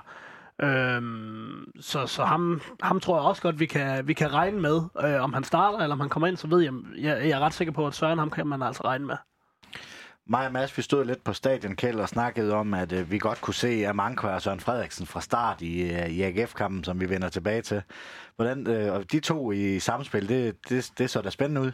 Jamen, det kunne, øh, det kunne blive rigtig sjovt. Øh, også det er jo to, øh, kan man sige, erfarne spillere, der har nogle øh, kampe i benene, som, som ikke er bange for at spille, så det, det, det kunne være rigtig spændende. Og Mads, så synes jeg, at Søren i, i efteråret, han, øh, han har... Øh, hvad skal man sige, han har, han har ikke været så stærk med bolden. I nogle tilfælde inde i feltet, når han skulle tæmme bolden, så røg den altså fra ham. Den her, der synes jeg bare, at øh, der var hans fødder som lim. Altså, der, der, der holdt han godt fast i bolden. Jeg har, jeg har skrevet her, godt indhop af Søren Frederiksen virkede med teknisk overskud. Det var egentlig det, jeg lagde mærke til. Det var, at øh, han virkede som en af de få øh, i den her øh, kamp til fra første minut, han kommer ind til at have et, et teknisk overskud og, og lim på fødderne og, og mod til at udfordre, øh, også selvom at, at farten ikke er hans... Øh, hans øh, stærkeste side. Øh, men øh, men øh, jeg bed lige mærke at vi snakkede om Amankwa og Søren Frederiksen fra start af. Skulle vi så give, give køb på Rojas, eller, øh, fordi vi bliver nok nødt til at have en, en 6-type derinde? Ja, vi, bliver, vi har alt for mange offensive Vi kan også bare spille med 3 8 eller... Ja, vi har alt for mange offensive i den her truppe, og vi vil Ja. gerne have alle sammen så meget. Ja. Vi må have Case Mark P. ude på bænken, fordi der skal være plads til offensive. Nej, det er, det er godt, vi ikke skal sætte det her puslespil, som, øh, som Glenn især med, når Bar også kommer tilbage. Altså, det er, som vi har snakket om tidligere her i studiet, det er en virkelig, virkelig bred offensiv, vi har. Jeg tror, nu det giver siger jeg noget ja. 3-4-3 med en smal diamant på midten. Lad os uh, Så se det sjovt. Ja. Det kunne være spændende at se, men jeg tror ikke, det er noget, vi skal, vi skal forvente os af her i det første halvår. Det kan godt være, det var noget, man prøvede, når man møder nogle af de mindre hold, som vi jo gerne skulle være bedre om, om et år. At man forsøger nogle andre ting. Det har jeg set før. Så bliver det ligesom de gode gamle Paul Hansen dage, hvor, øh, hvor man vinder 6-5, og hvad man ellers, øh, Lige præcis. ellers kan. Er der andre spillere, I vil øh, fremhæve, eller har jeg, nu har jeg jo næsten nævnt hele, hele truppen? Du hæver selv i Carni frem, så, øh, så det, det var en af dem, jeg ville have fremhævet. En, øh, en man of the match? Ja, men altså for mig, øh, det, det er lidt tyndt øh, grundlag i sådan en kamp, hvor jeg ikke synes, der er nogen, der er hverken er gode eller dårlige. Øh, men, men jeg ser, jeg ser bare Marcel Rømer som, som den leder, han er i, i den her kamp igen, hvor, hvor det er ham, der sætter presset. Han, jeg synes ikke, han spiller nogen fantastisk kamp på bolden, men, men du kan tydeligt se, det er ham, der starter det her pres. Det er ham, der bestemmer, hvornår gør vi ting. Øh, og det synes jeg, han bliver bedre og bedre til at løse. Og, og det var blandt andet, øh, for at drage lidt paralleller igen, derfor jeg synes, at Janus Drakman var vores bedste spiller, da vi stadig havde ham. Det var fordi, han kunne finde ud af, hvornår presser vi? Hvornår går vi det her pres? Øh, så, så, så derfor så synes jeg egentlig, at, at det, det er mig selv for mig, selvom jeg ikke synes, at han var helt vildt øh, fremtrædende på bolden. Mads? Ja, jeg frygtede, du ville spørge mig, for jeg, jeg, jeg synes ikke, jeg har den helt øh, klar på tungen. Øh, ligesom Søren siger, der er ikke rigtigt nogen, der, der træder fuldstændig ud. Øh, men hvis vi skal vende helt tilbage til det første, jeg lagde mærke til i den her kamp, så var det, øh, hvor, hvor hårde vi var i, i vores genpres. Og der øh, vil jeg gerne lægge en øh, masse credit til Victor Icarni, som vi lige har snakket om. Øh, så jeg ved ikke, om jeg vil kalde det en man of the match, men han må godt få et klap på skulderen af mig. Og Kjeld, samme Jamen, spørgsmål. øh, jeg har jo altid øh, Rømer som en af mine favoritter, for jeg kan rigtig godt lide den måde, han spiller på, og hvis det er, at man har brug for en kamp, der er en, der skal trække gul kort for at, at få stemningen op, så er han også en af dem, der gør det, øh, og siger, nu skal vi dæmme knokle på. Men jeg synes, øh, Røhers har lavet en, øh, jeg synes, det var rigtig god øh, debut, han havde, så jeg synes faktisk, han øh, kunne godt tage den her. Altså, jeg har jo også, jeg har også nævnt meget, at jeg har et man crush på, på Rømer, men lige specifikt den her kamp, der synes jeg, jeg ikke, øh, jeg, jeg blev i hvert fald ikke med, med, magt af hans præstation. Det er måske også, fordi han har fået lidt boldspillere rundt omkring sig, så det er ikke kun ham, det, øh, det, det går på. Men jeg lader ikke, ved ikke mærke så meget i ham, som, som jeg plejer at gøre. Så hvis jeg også må være med for en gang skyld, og ikke bare sidde og stille spørgsmål, så er jeg faktisk også med på, på Rokas, fordi at han, han går ind og laver en debut, som han egentlig gør for at skabe lidt, og, og er lidt x-faktor, som vi har savnet lidt i Sønderjylland. Jamen, den kan jeg godt tilslutte mig så. Vil du med, Søren? Ja, men jeg, kan, jeg kan godt hoppe på vognen, men jeg ved mig selv, han bliver ked af at sige, uh, siger, siger noget andet. Uh, men uh, men det, altså, jeg er jo enig i alt det, vi siger omkring Rojas. Jeg synes jo, han er en fremragende spiller, og han ser spændende ud. Uh, og det er nok også ham, der har de fleste gode præstationer. Uh, sådan øh, på, på, fod, på fødderne. Øh, så hvis man skal kigge på det, jamen så, så er det Rojas. Øh, men, men presspil er så essentielt for, for Glenn, så, så, så der er det også vigtigt, at han har en, en mand inde på midten, der, der styrer det her presspil. Ja, men øh, nu har vi næsten talt en time om, øh, om Vejlekampen, hvis vi skal nå at få snakket om, øh, om AGF-kampen, og så må vi hellere komme lidt videre. Kjeld, vil du ikke lige smide en uh, pibekoncert af Fenerbahce, inden, uh, inden vi går til AGF-kampen? Jo, pibe, pibekoncerten, så tror jeg, så går vi lidt udenlands. Jeg synes jo, det var ærgerligt, at United de solgte, eller fyrede uh, Mourinho. Ham synes jeg, de skulle holde fast i. er det sagt med Liverpool-briller? Eller? Totalt. Ja, totalt. det tænker jeg nok. Ja. og al respekt for Gunnar Solskjaer, han har virkelig gjort det flot. og det er jo lidt det samme, vi også håber, at Glenn kan det her med bare ændre stemningen og, og få folk til at tro på det igen. Øh, Fenerbahce, jamen jeg synes de 380 plus det løse, der var op og, og se i Vejlekampen, øh, det synes jeg er helt fantastisk, at, øh, at vi har skabt det omkring øh, Sønderjyske. Og dobbelt Fenerbahce til den, hvis de igen kommer på, på fredag og ser AGF, så er det jo rigtig godt. Jamen, øh, vi skal op på hesten igen. På, på fredag kommer AGF på besøg. Det, øh, det skal vel være Glens revancekamp, skal det ikke, Mads? Ja, øh, jeg har tænkt lidt på det øh, udtryk, revancekamp og hævn og, og så videre. Jeg, øh, jeg vil faktisk prøve at mane lidt til, øh, til ro på den, på den vogn. Jeg synes, det vil være... Jeg tror ikke, at Glenn øh, har tænkt sig at lægge vægt på øh, lige nuagtigt den, øh, det forhold, han har haft til AGF over for, for nogen. Øh, jeg tror, at han inde i sig selv kæmper en gevaldig kamp for at, at lægge låg på lige nøjagtigt det aspekt, fordi det er ikke det, der er vigtigt. Ikke som jeg ser det lige nu. Slet ikke så tidligt i, i den her proces. Hvis der er noget, der kan, kan, kan tage fokus øh, væk fra det projekt, han har gang i, og den plan, han har med det her hold, så er det personlige intriger, øh, som går ind og, og tager overhånd. Så nu ved jeg slet ikke, jeg kan ikke huske, hvad det var, du spurgte om. Du sagde noget med revanchekamp, og så blev jeg rød i hovedet. øh, men, men, øh, men det håber jeg virkelig, at han kan få lagt låg på, og så må vi bare lade fansene om at, at snakke om det. Det håber jeg ikke bliver en del af dagsordenen. Jeg, jeg, jeg er ikke helt enig, for jeg kan godt lide det der med, at der er lidt en kamp i kampen. Øh, og som selv tidligere fodboldtræner, og man så mødte et hold, man havde trænet før, så er det bare lidt sjovt Det er ikke noget, man skal bruge, men, men jeg kan godt lide, at der er den der kamp i kampen. Det er også derfor, at El Clasico blev verdens største, og måske er faldet lidt i kadence efter Ronaldo, han er smuttet til, til, til Italien, fordi der er ikke rigtig den der kamp i kampen. Øh, og den kan jeg egentlig godt lide. Jeg tror ikke, Glenn han har sådan et skidt forhold til AGF, men jeg kan godt lide det. Jamen, og AGF, det er jo, det er jo en stor klub, øh, så der er, jeg tror, jeg ved, at der er rigtig mange mennesker deroppe, han har et rigtig godt forhold til. Jeg tror ikke, han, øh, som Mads siger, det, tager det ind i, i sine forberedelser, men går vi nu hen og vinder, så er det helt klart, så sidder han lige og, og smiler lidt mere bagefter, fordi det er da en af dem, han rigtig gerne vil vinde, men jeg tror ikke, det styrer hans planlægning og hans øh, forberedelser. Hvad, hvad forventer du af sådan en øh, kamp? Jamen, jeg forventer det, som jeg altid tænker, når det er AGF, det er, at det bliver en tæt kamp. Det bliver en kamp, som øh, der, der måske bliver afgjort med, med et enkelt mål. Øh, vi er jo selv op for nogle år siden at se øh, AGF mod Sønderjyske, hvor, hvor det blev en røvkedelig 0-0. Jeg håber ikke, det bliver røvkedelig her, men øh, der kommer lidt mere øh, gang i den, men jeg tror, det bliver, det bliver tæt opgør, for det, det ligger vores hold til, at øh, det som oftest gør. Jeg forventer, at, øh, at vi ser det, vi så i Vejle, arbejde videre på.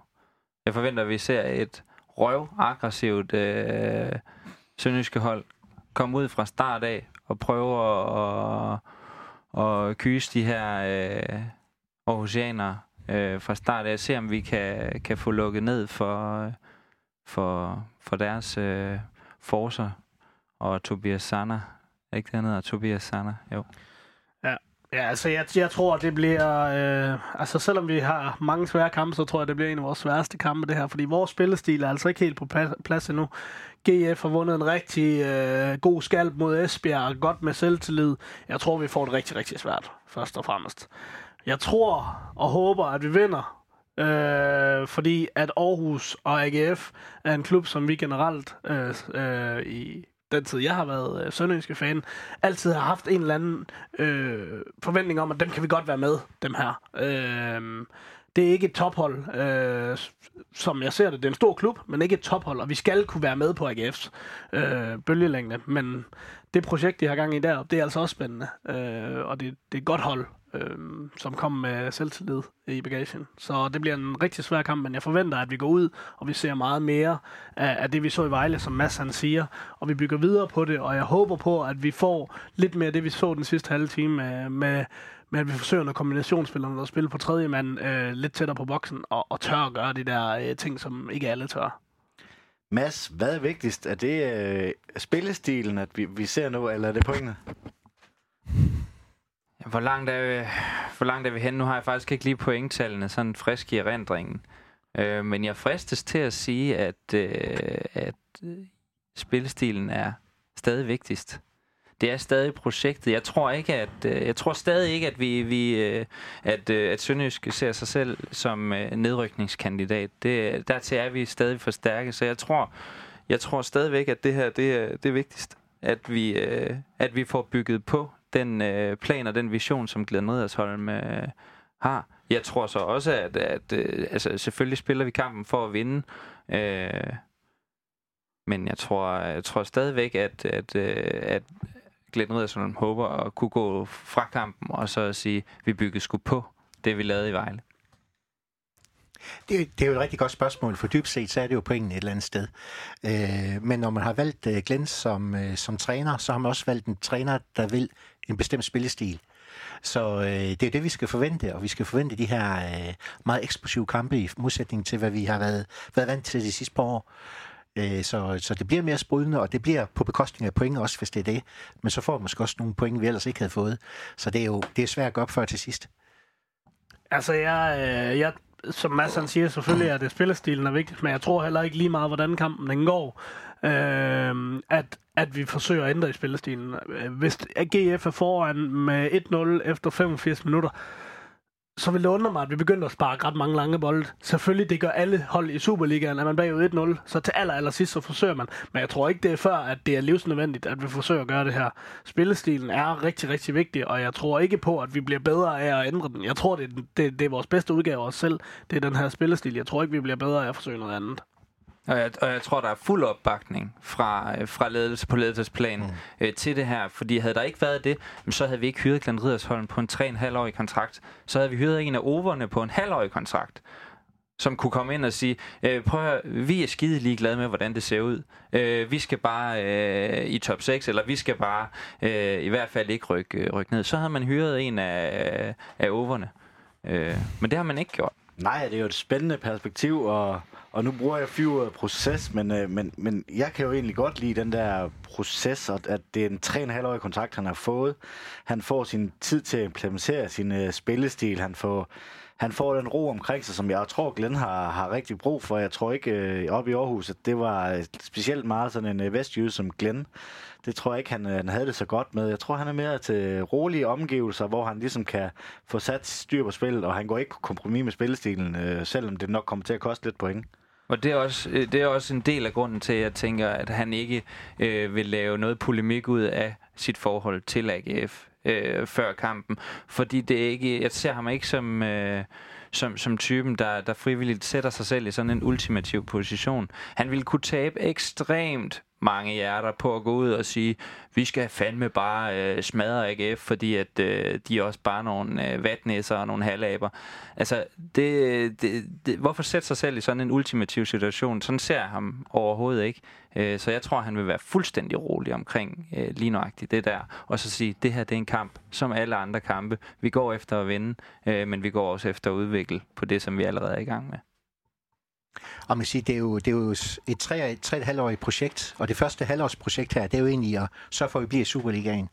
Og så er det jo at bygge på og gøre klar til det, han egentlig øh, vil der, og, og der er han allerede ved at sætte sporene øh, hvor vi tidligere måske godt kunne sige, når vi, hvis vi var hen i, F, i foråret, så blev der ikke sat spor til næste sæson, men det kan man allerede se, det bliver der, det bliver der gjort nu, og det synes jeg er rigtig spændende. Men øh, nummer et, det er jo at blive Superligaen, øh, og, og det er helt klart, det, er, det, det, det bliver vi også med, med Glenn. Det er han rutineret nok til at sørge for. Og når, når, når vi nu snakker så meget om Glenn, så, så virker det også som mand, der, der vil klubben rigtig meget. Øh, øh, ja, jeg har ikke set nogen træner øh, gå direkte ned til fansene i sin første kamp og få så stort et bifald. Øh, og han gjorde det to gange. Han, han vil de her fans så gerne, han vil den her klub så gerne, han vil den her spillestil så gerne, så, så, så jeg tror ikke, som vi siger, han går ud, og, og han har ikke tankerne på, på AGF, og, og hvis han har, så er det noget, han holder helt for sig selv. Øh, han er god til at håndtere medierne, så de kan ikke vippe ham ud af kurs og få ham til at sige noget dumt. Det, det, øh, når han siger noget dumt, så, så gør han det altså med vilje. Øh. Nej, så det vi, øh, vi i hvert fald kan blive enige om, det er, at han skal have ro, og vi skal ikke øh, kold og kynisk kigge på pointsnittet her hans første, øh, første halvår. Det handler om at overleve i Superligaen og lægge på vores uh, spilstil, som egentlig også er... Det er svært at gå fra en, uh, fra en 4-4-2 eller 4-1-4-1, som Claus Nørgaard spillede med... Jeg tror, det var kun uh, 7 ud af 10 bolde, der, der endte ved en... Uh, ved en holdkammerat til at blive det her possession-fodbold. Så, så det, er en, det, er en svær, det, er, det, er, det er en svær opgave, han har foran sig, er det ikke det, Mads? Jo, det er det, men, men altså, hvis der er nogen øh, fodboldtræner i Danmark, der kan, så, så tror, jeg, tror jeg, det er ham. Hvis vi skal sammenligne ham lidt med, med AGF's øh, træner David Nielsen, øh, så har David Nielsen brugt... Hvor mange måneder har han været... Øh, AGF-træner. Er det halvandet års tid nu efterhånden? Ja, det må det næsten være. Ja, han har brugt halvandet år, og der er altså stadigvæk eksperter øh, rundt omkring i diverse andre podcasts, der har svært ved at se, hvad det er, David Nielsen gerne vil rent offensivt. Øh, Glenn Ridersholm, han har brugt en måned nu, øh, og uden at være den, øh, øh, altså udnævnt som ekspert af nogen som helst andre, så kunne jeg allerede her øh, se, hvad pokker er det, Glenn rigtig gerne vil, øh, og han har været dygtig til at hente de spillere, han skulle bruge til at, at gennemføre det her. Øh, så, så jeg tror, at vi har fanget, øh, fanget ham, øh, fanget den rigtige mand til at, at få gennemført lige nøjagtigt det. Ja, så opfordringen her fra studiet, det må være at give ham det tid, og så er det godt være, at vi løber ind i nogle øh, dumme nederlag en gang imellem her i opstartsfasen, men giv ham noget tid, det skal nok blive, øh, blive rigtig godt. Det tror vi i hvert fald herinde på. Hvis vi skal lidt tilbage til AGF-kampen, så er Sønderjyske de jo favoritter i for, øh, ifølge oddsætterne med øh, et gennemsnit på 2,48 til Sønderjyske og 2,91 øh, til AGF. Så en, øh, en meget lige kamp alligevel. Øh, men er du enig i, øh, Kjeld, at øh, Sønderjyske er favoritter? Jamen, vi bør være favoritter på hjemmebane, øh, og specielt mod, mod en klub som AGF, hvor vi ligger så tæt øh, generelt, så, er det jo, så skal det være en fordel at spille hjemme.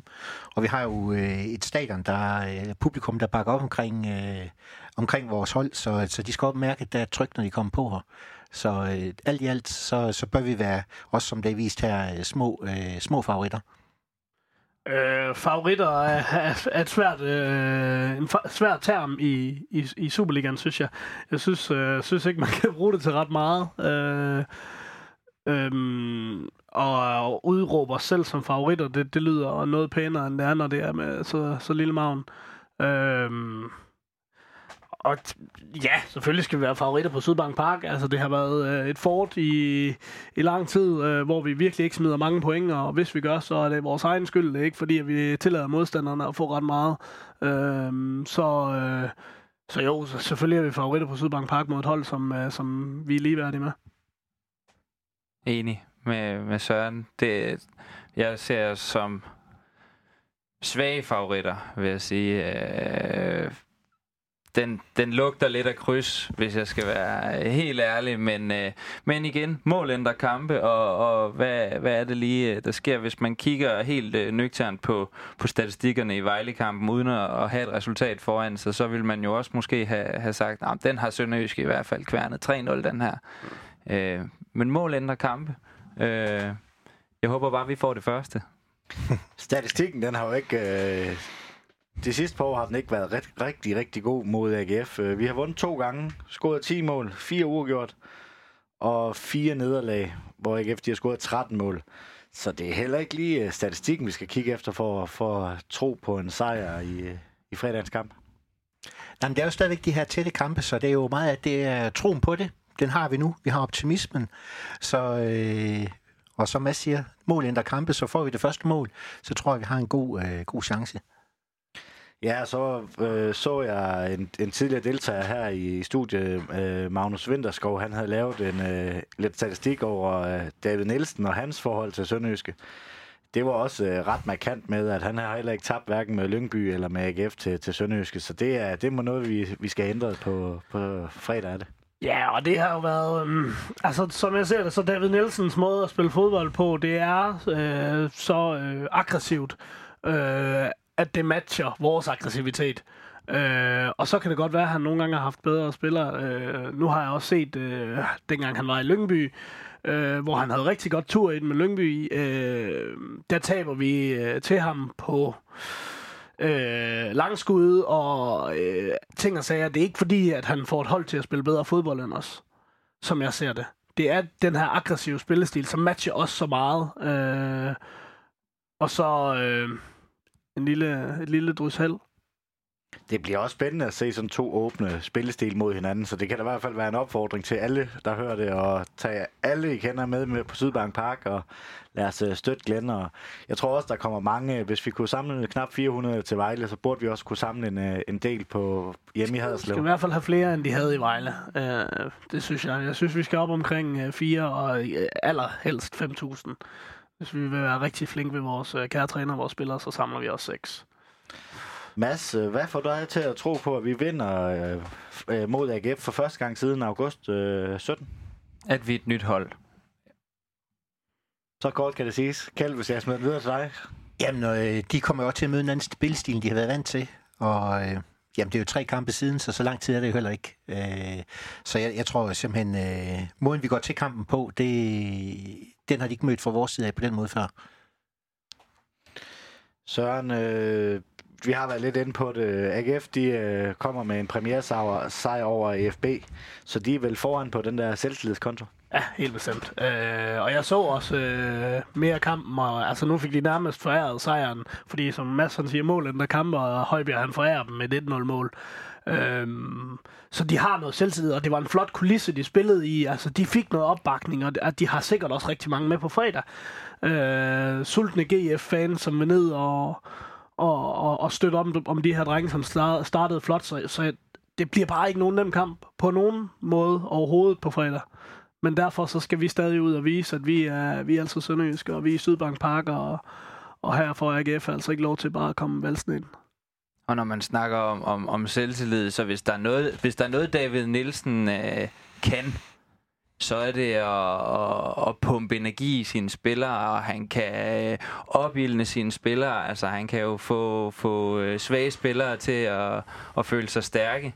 Øh, så, så jeg håber på, at vi starter med fuld udblæsning, ligesom vi gjorde i Vejle, fordi at der er ikke nogen tvivl om, de her GF-spillere, de vil træde ud på Sydbank Park fuld pumpet, øh, altså de er blevet råbt af øh, i positiv forstand, men de er blevet råbt ørerne fulde lige inden de træder ud. Så hvis vi kan komme ud og mos fra start af, være stenhårde i vores genpres, lægge et højt pres, så de mærker en lille twist af usikkerhed, så kan vi godt, så kan vi godt få overtaget i kampen, og så, så tror jeg, at vi har en rigtig god chance for at gå sejrigt ud.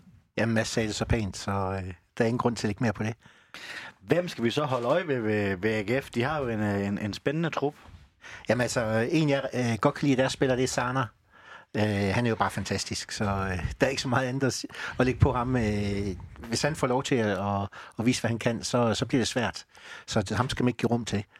Mads, du nævnte også uh, Sana før. Er der andre, man skal være opmærksom på? Ja, de har lige hentet øh, Patrick Mortensen hjem øh, fra Sapsborg i Norge, øh, som har masser af mål i støvlerne, masser af selvtillid, så han skal øh, i den grad have kærligheden at mærke fra start af øh, i Haderslev.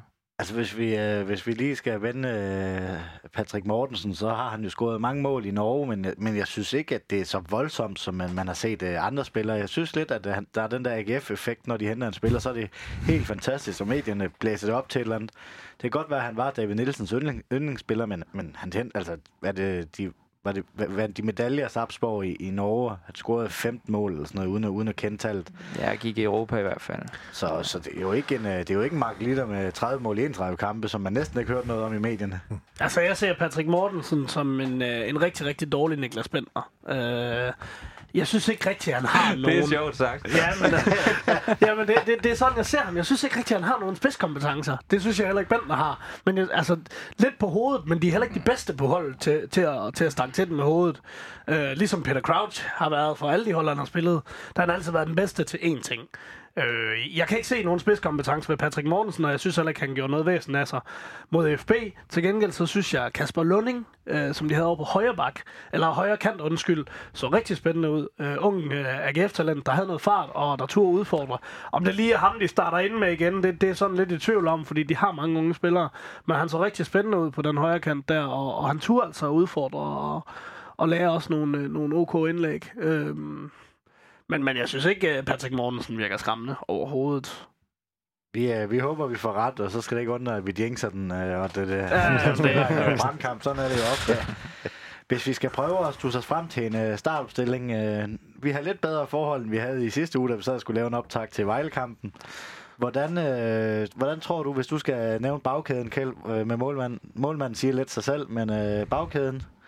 Jamen altså, det eneste, øh, som jeg ville putte i spil, hvis der var, det var Jeppe Simonsen, men det tror jeg ikke, han gør. Og jeg tror også, det er fornuftigt at give ham nogle kampe på, øh, på kanten der, og lade, ham, øh, lade den gro på ham. Øh, og det vil være på et Pereira ind i stedet for, men jeg tror, øh, han skal holde øh, Jeppe der. Og ellers øh, samme, øh, som vi kender fra sidste kamp af.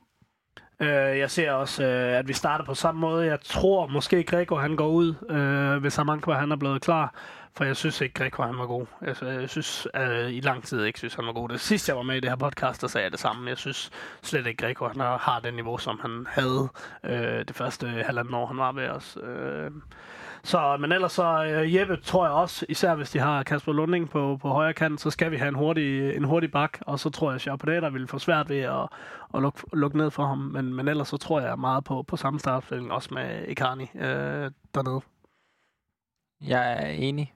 Øh, genvalg øh, på, på de to for, øh, bagerste kæder. Øh, og så har jeg ligesom dig også min tvivl om, øh, hvorvidt øh, Greco han, øh, han starter inden. Han virkede tung. Øh, nu har jeg ikke været med til en eneste træning i løbet af ugen. Det kan være, at han øh, render og spiller kispus med, med de andre spillere der, men, men jeg har også min tvivl om, hvorvidt han, øh, han skal starte. Øh.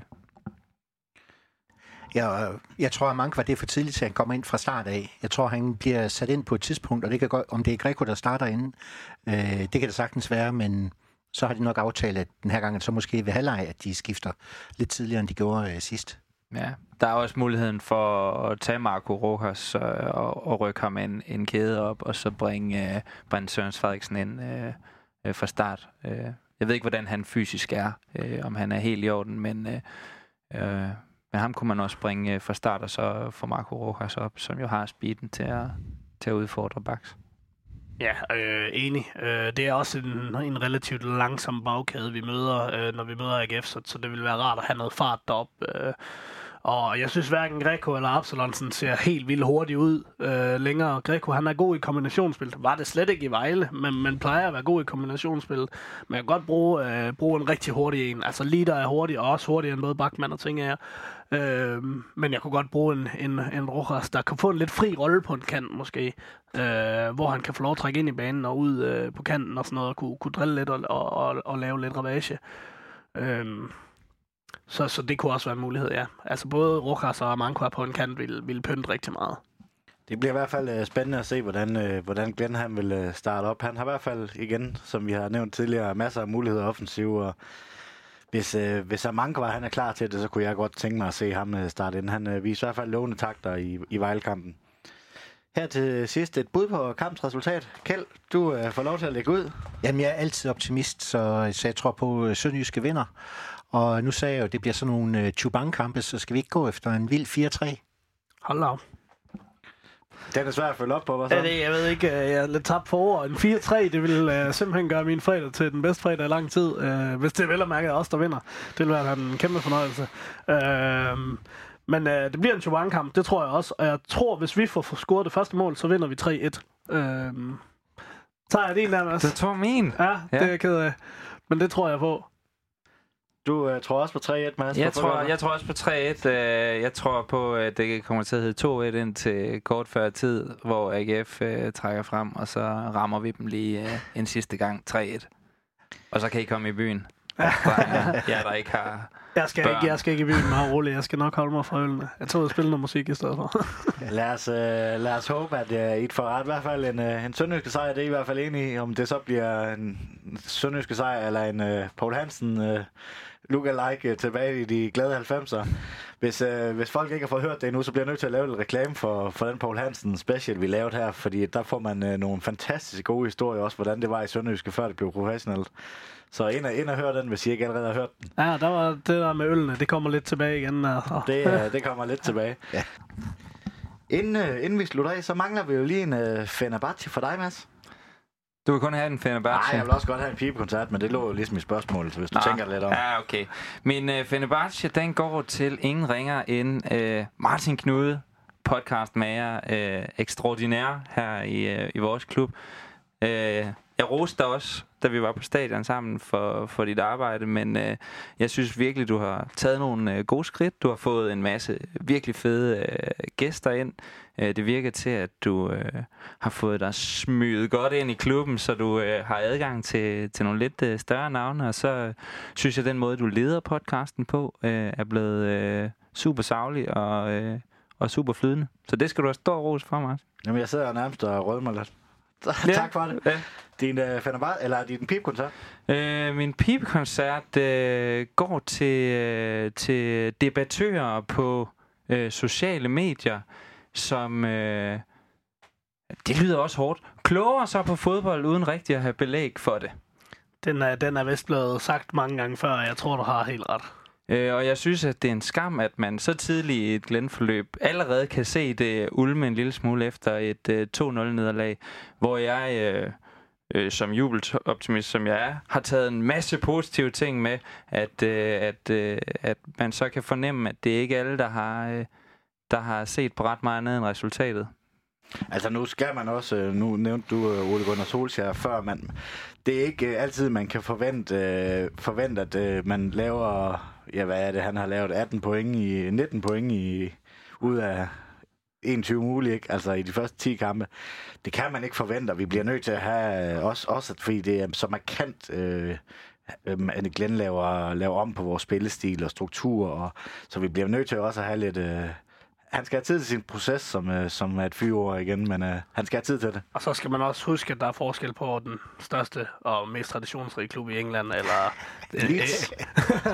eller en, en, øh, en, en Superliga-klub, der har fødderne godt plantet i jorden. Jamen, øh, her på falderæbet, er der noget, I mangler at få sagt? Nej, jeg synes, vi har været fint rundt. Jamen, øh, så vil jeg gerne sige tak til Mads Elsborg. Tak fordi du gad at tage turen hele vejen fra Silkeborg for at være med i studiet her i Jerup. Jamen, ingen årsag. Det er altid, øh, altid hyggeligt at være sammen med jer. Tak til Søren Papst, Jo, tak. og tak til Kjeld Trane. Jo, tak. Moin. Moin. Moin. Et stort tak skal lyde til murgrej.dk og Sydbank. Uden dem var denne podcast ikke mulig. Støt os på MobilePay, box 25631, 25631. Et kæmpe tak skal også lyde til dig, som lytter med. Uden dig var der nemlig ingen grund til at lave denne podcast. Spred gerne rygtet om voresklub.dk, så vi kan få lyttertallet endnu højere op. Vi siger så møg manden tak.